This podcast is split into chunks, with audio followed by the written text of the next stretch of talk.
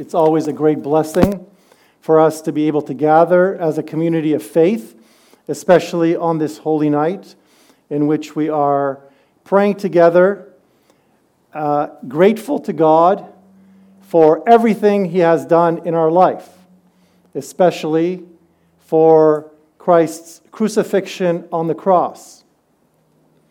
We tend to sometimes rush through the process of Christ's life. We want the resurrection. We want the glory. We want all the blessings of both heaven and earth. But we sometimes fail to slow down to grasp that Christ Himself walked very purposefully, and everything He did from the nine months in His mother's womb was done at a very slow and purposeful pace for a particular reason. He didn't just drop down from heaven and died and rose from the dead and redeemed humanity.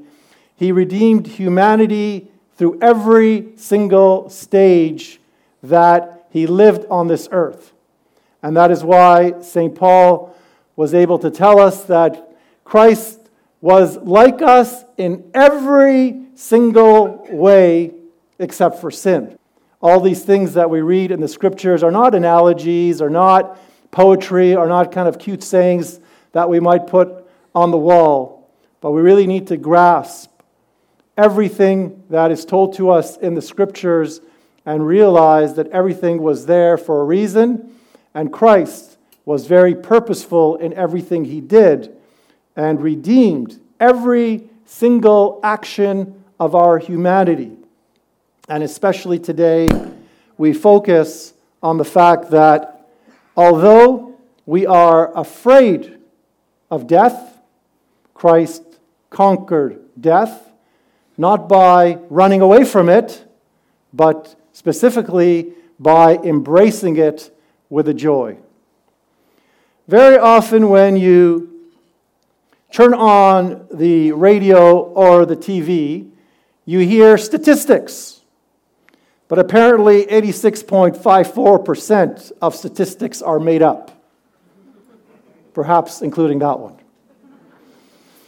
On the other hand, some statistics are very real, and some are not very helpful at all. One statistic in particular points out that hospitals are the most dangerous places on earth because that is where most deaths take place. Furthermore, some statistics are real but inescapable, such as the statistic that 100% of people who are born end up dying. This is a terrible and depressing statistic, especially for all of us because we're still alive. There are, however, some very positive statistics out there. For example, it has been proven in repeated studies that the more birthdays you have, the longer you will live. Despite these positive and negative statistics about life and death, Jesus tonight offers us a statistic that is always 100% accurate. He said, I came that you may have life and have it abundantly. This applies to 100% of everyone who has ever been born and everyone who ever will be born from now till the end of time. This is one statistic that is not made up, that is not exaggerated, and that is definitely not useless. But how are we to have this life that Jesus promised every single one of us? Our spiritual life should never be a mystery because Jesus offered us clarity. Sometimes people wonder where God is, how we, how we are to live on earth, how we are to get to heaven, what it is that makes God happy. These, my brothers and sisters, are not mysteries. They're not something we need to guess. not because someone smarter than you figured them out, but because God Himself became incarnate and He spent years teaching His disciples everything we need to know about salvation. He died and rose from the dead, and then, after his death and resurrection, remained with them for 40 days to continue this teaching process so that whatever it is that they did not understand because he looked like only an earthly man, they would understand after his death and resurrection. Jesus came that we may have life. And he clear, clearly told us how to get that life when he said, For whoever would save his life will lose it, and whoever loses his life for my sake will find it. And just like everything Jesus said, he didn't just say it and walk away. He didn't just say it and go uh, run and hide behind someone or focus on the fact that he is the son of the only begotten Father, but he lived it very practically. And that is why we are here today. That Jesus did not just tell us to lose our life, he, as we look on the cross and look at this tomb here, he gave us his life. Unfortunately, we have heard this far too many times. We have heard it so often that very often we become immune of the great significance of this message and how it relates to our day to day life.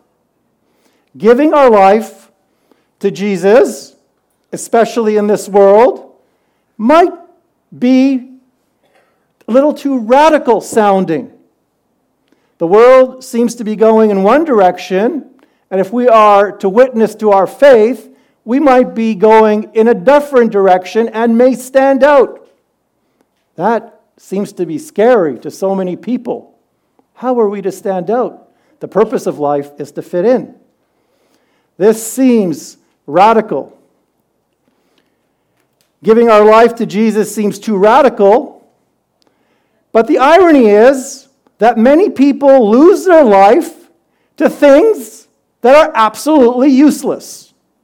Some lose their life to gambling and find that they are broke and in debt. Some lose their life to sports and find that they are being thrown from one end zone to another in life and simply are following whatever statistics and whatever game is placed in front of them. Some lose their life to chasing wealth. And then what do they find out after a very long life of chasing wealth?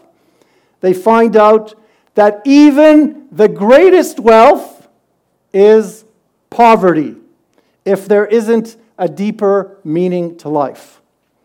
Jesus, however, asks us to lose our life by giving him our life because, and specifically because, he conquered death. We do this in three very specific ways. First, today, don't rush off and don't start a conversation with everyone you see around you immediately as if tonight's service was simply a formality for us to get back to what we were doing earlier or get back to our um, regular way of life.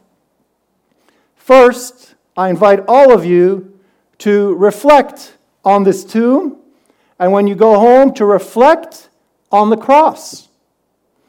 Reflect on the cross and believe very strongly in your heart, and even say in a loud voice and share with your family members that you love Jesus and you are grateful for Christ who sacrificed himself on the cross.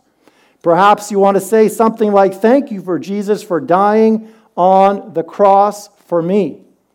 Even if you were the only person on this entire world, Jesus would have still come down to earth and died on the cross for you. So when we say everyone, we don't mean that in a crowd sense of the word, but every single one of us here present in a personal way, not in a generic way. Right now, I'm looking at you, I see a generic crowd. Jesus sees every single one of you personally, and not only sees your faces, but he sees your entire life. He sees your struggles, he sees your pains, he sees your challenges, and then he invites you to transform those into joy in him. Second, after we do this, and hopefully we do it often, this is not just a once in a while kind of thing, perhaps even every day, to remind us of everything Jesus did for us. But second, it is important to invite Jesus to be the master of our life. What does that mean? When we wake up every morning, we have short term and long term plans. We think, this is what I want to do today, and this is what I want to do for the rest of my life. The cross reminds us that we need to put the cross in front of us and allow Christ Himself to guide our day. Instead of just, this is what I want to do today, place that petition in God's hands and say, What do you want me to do today? These are my plans, but I invite you to be in the driver's seat O Lord, because I fail often, but you are the one who has proven that you are able to die and rise from the dead. Jesus conquered sin by sin and death by dying and rising, but he does not want to conquer us in the way of decreasing who we are as humans. He wants us to open the doors of our lives and allow Him to be the master of everything in our life. There's a famous picture of Jesus knocking at a door. Perhaps some of you may have seen it. One thing, a very small nuance in this picture that sometimes some may not notice, is that there is no handle on the side of the door where Jesus is standing. And this is no mistake. Rather, this reminds us that the handle is always on our side. Jesus stands at the door and knocks. He does not push open the door. He waits for us on the inside to turn that knob. He knocks and he waits. He knocks and he's patient for us to open that door whenever we are able to. And then, after accepting that Jesus died and rose for each and every one of us individually, and after inviting Jesus to be the master of our lives, the third step is to live like we really mean it. There is a saying that if we were all taken to trial tonight for being a follower of Christ, would there be enough evidence against us to convict us? And that's what we need to think of in our life. If you are a sports follower, there is evidence that you like this team. You buy their jerseys, you go to their games, and you even get into fights with your friends and relatives that you are a follower of this team that throws around a football or a basketball? What evidence is there for our life in Christ? Not uh, random evidence 5, 10, 20 years ago, but daily. Are the fruits of our faith need to be visible? Yes, we pray in silent, but the fruits of our faith need to, be, need to shine so that all may see the glory of God in our life. If we spend months planting, but can't show the fruit of our labor, then we worked in vain. After we work hard on our garden, we look for fruit that is visible, that is colorful, that is tasty. so too the fruit of our faith must be even more visible, more colorful, and more pleasant for us and all those around us to experience. Furthermore, St. James tells us so faith by itself, if it has no works, is dead. Our faith starts as an inner conviction and then is expressed externally. We have many examples of this in the life of the saints. One very striking example is St. Maximilian Kolbe, who showed us this faith in action very clearly. When he was in Auschwitz, one prisoner escaped, and the soldiers got ready to kill 10 soldiers in his place. One of the men that was lined up to be executed, named Francis, pleaded not to be killed because he was married and had a young son. St. Maximilian Kolbe said, I am a Catholic priest and I want to die for that man. Please choose me instead. Sometimes we think our crosses are too heavy, but it is only when we look at the crosses of others, the lives of others, and are able to give our life for others that that cross becomes lighter. The cross is a gift and a blessing, not 87.6% of the times, but 100% of the time for 100% of us. Jesus tells us, Come to me, all who labor and are heavy burdened, and I will give you rest. When we come to, to Him, He gives us the rest that He promised 100% of the time. Jesus gave us His 100%, and He wants us to give Him our 100%. He wants us to give life our 100% as well. He wants us to give others our 100%. Because when we die to our selfish ways of life, we will see 100% of who we are meant to be as followers of the crucified and risen Messiah.